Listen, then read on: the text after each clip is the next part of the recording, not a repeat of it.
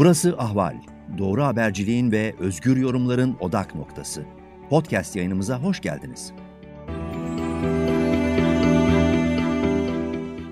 Merhaba Ahval dinleyicileri, sıcak takipteyiz. Ben Dicle Baştürk. Yunanistan'da 9 günlük gözaltı sürecinin ardından serbest bırakılan yazar Sevan Nişanyan'la birlikteyiz.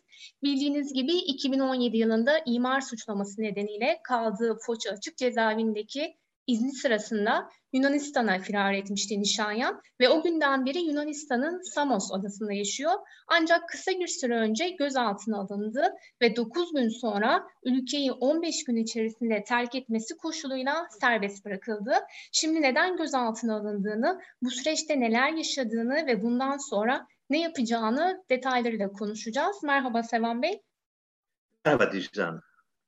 Şimdi öncelikle tam geçmedi ama geçmiş olsun diyorum. Ee, siz kendi YouTube kanalınızdan da anlattığınız üzere paranoya, cahillik ve komplo teorisine oluşan bir kokteylin içerisine düştüğünü belirttiniz.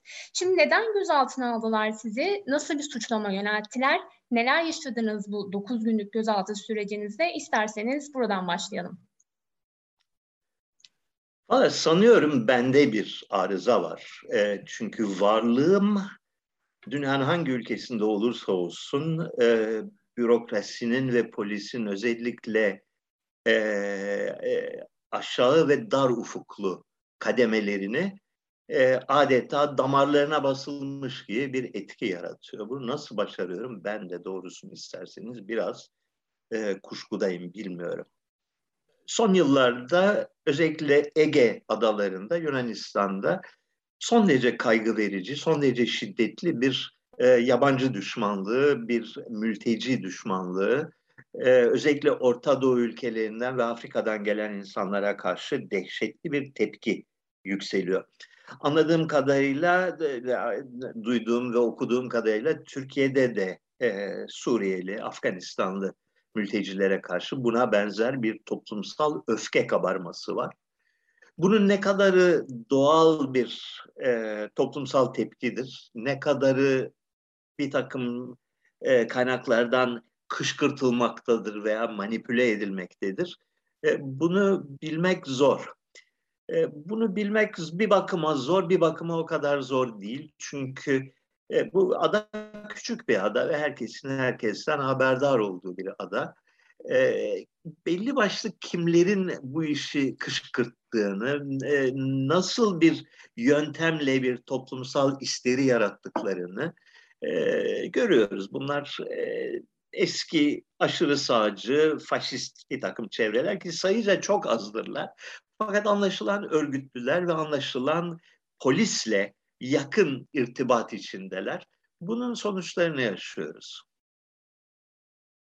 Peki sizi neden gözaltına aldılar? Nasıl bir suçlama yönelttiler ve e, neler yaşadınız bu gözaltı sürecinde bu anlamda? Şimdi e, Ekim ayında kısa bir yurt dışı gezisinden ülkeye döndüğümüzde havaalanında bir şokla karşılaştık. Bize bildirdikleri şuydu, e, polisin istenmeyen kişiler listesinde adımız varmış. Dolayısıyla ülkeye giremezmişiz. Geldiğimiz uçakla bizi geri göndereceklermiş.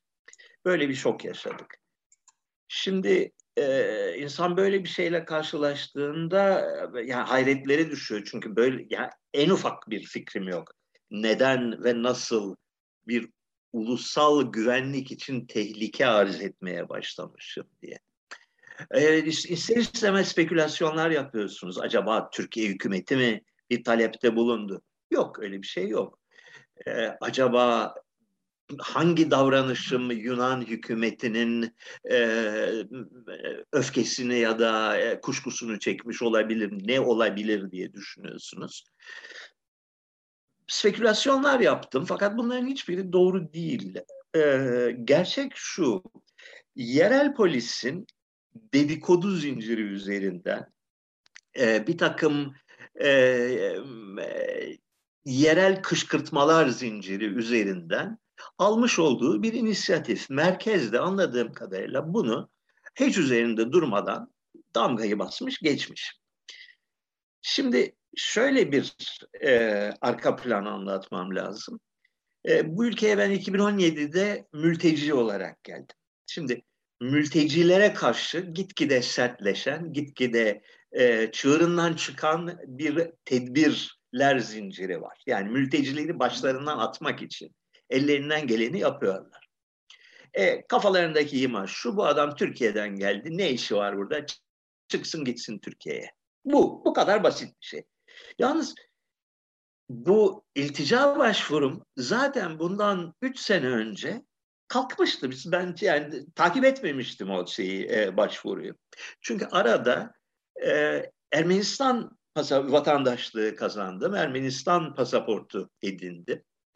E, yani Ermenistan Cumhurbaşkanlığı'nın şahsi şeyi olarak bir e, girişimiyle böyle bir e, güzellik yaptılar bana. İkincisi bir Yunan vatandaşıyla evlendim. Dolayısıyla zaten ilticacı olacak bir durumum kalmadı. Bir e, Ermeni vatandaşının e, iltica Yunanistan'a iltica başvurusu yapması diye bir şey söz konusu değil. Çünkü böyle bir şey yok, böyle bir dünya yok.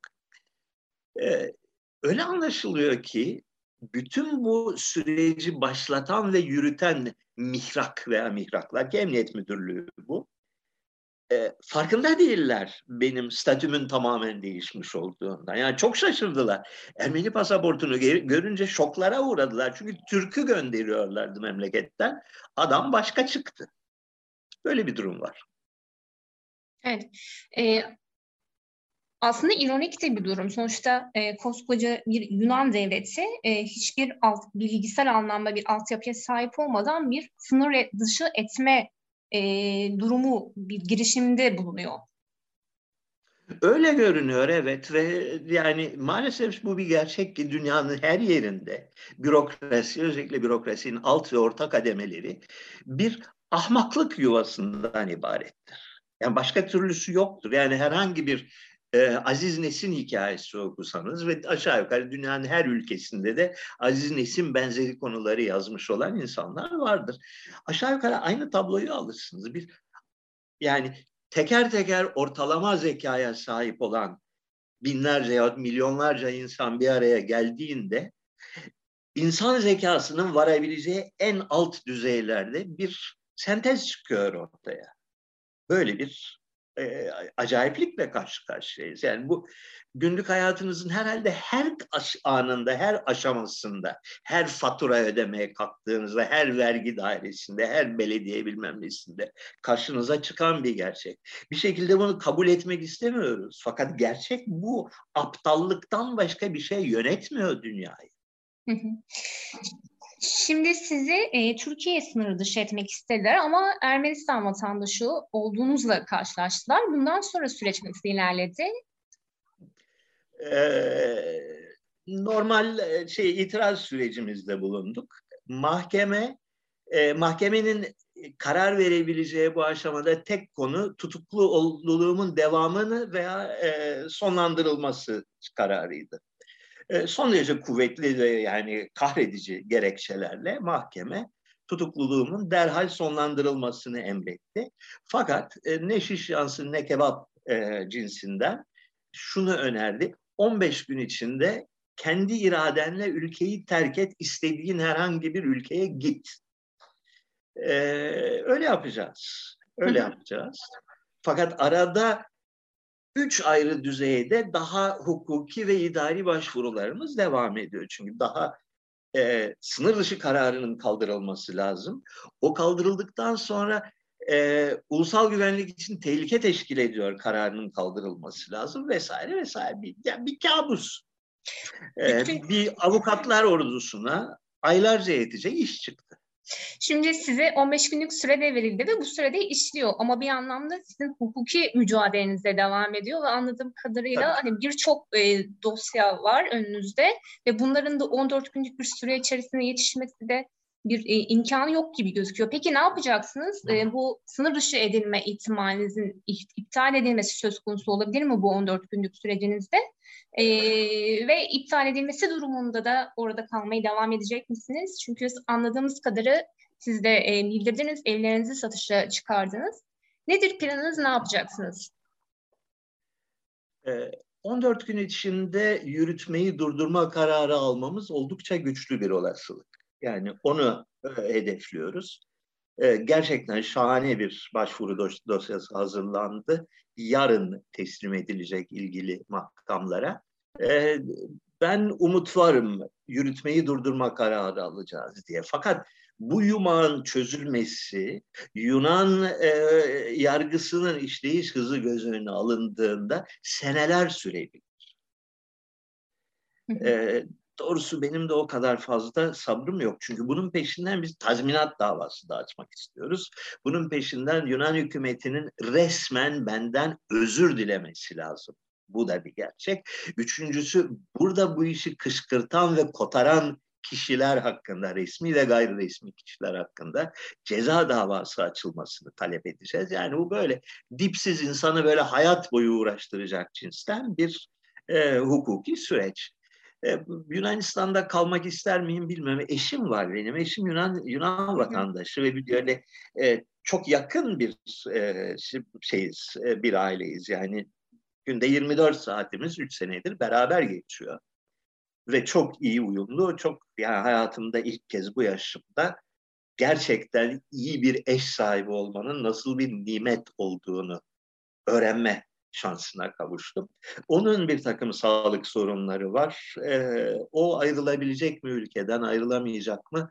Bunlar e, o kadar karmaşık konular ki yani çağdaş dünyanın bürokratik e, kabusu içinde, bürokratik bataklığı içinde e, radikal ve hızlı kararlar almak o kadar zor bir şey ki tarif edemem.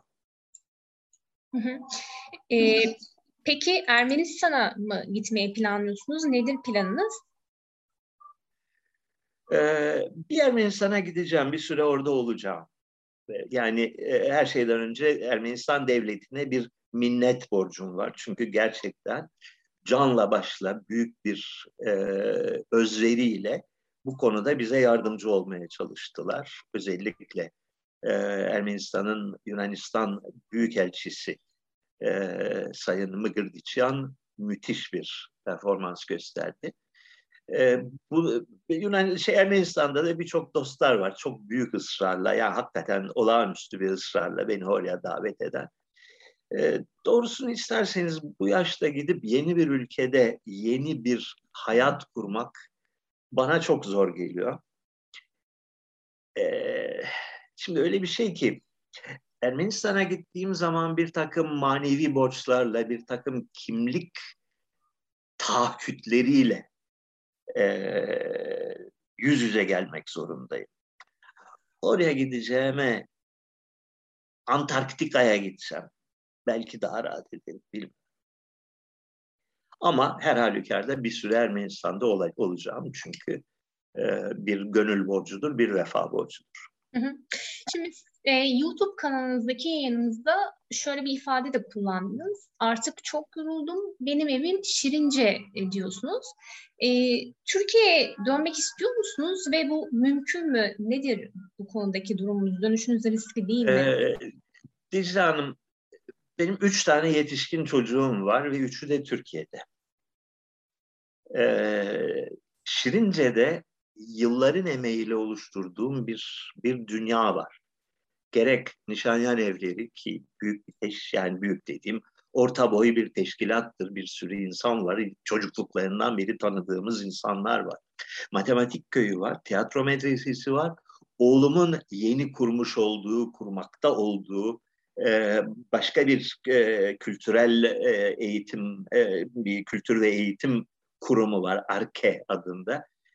Bunlar benim hayatımın bir parçası olan şeyler.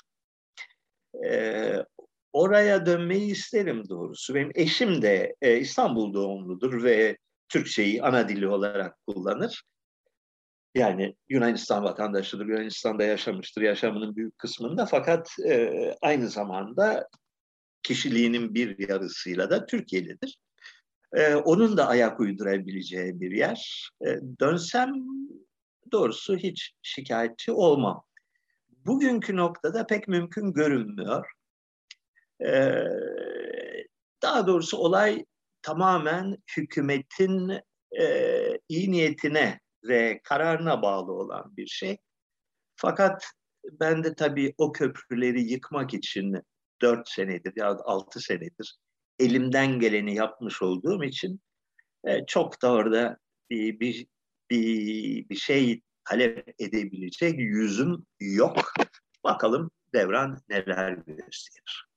Peki çok teşekkür ediyoruz Sevan Bey. Size Sağ olun Dicra. Size de bundan sonraki hukuki süreçlerinizde kolaylıklar diliyorum. Teşekkür ederim, sağ olun.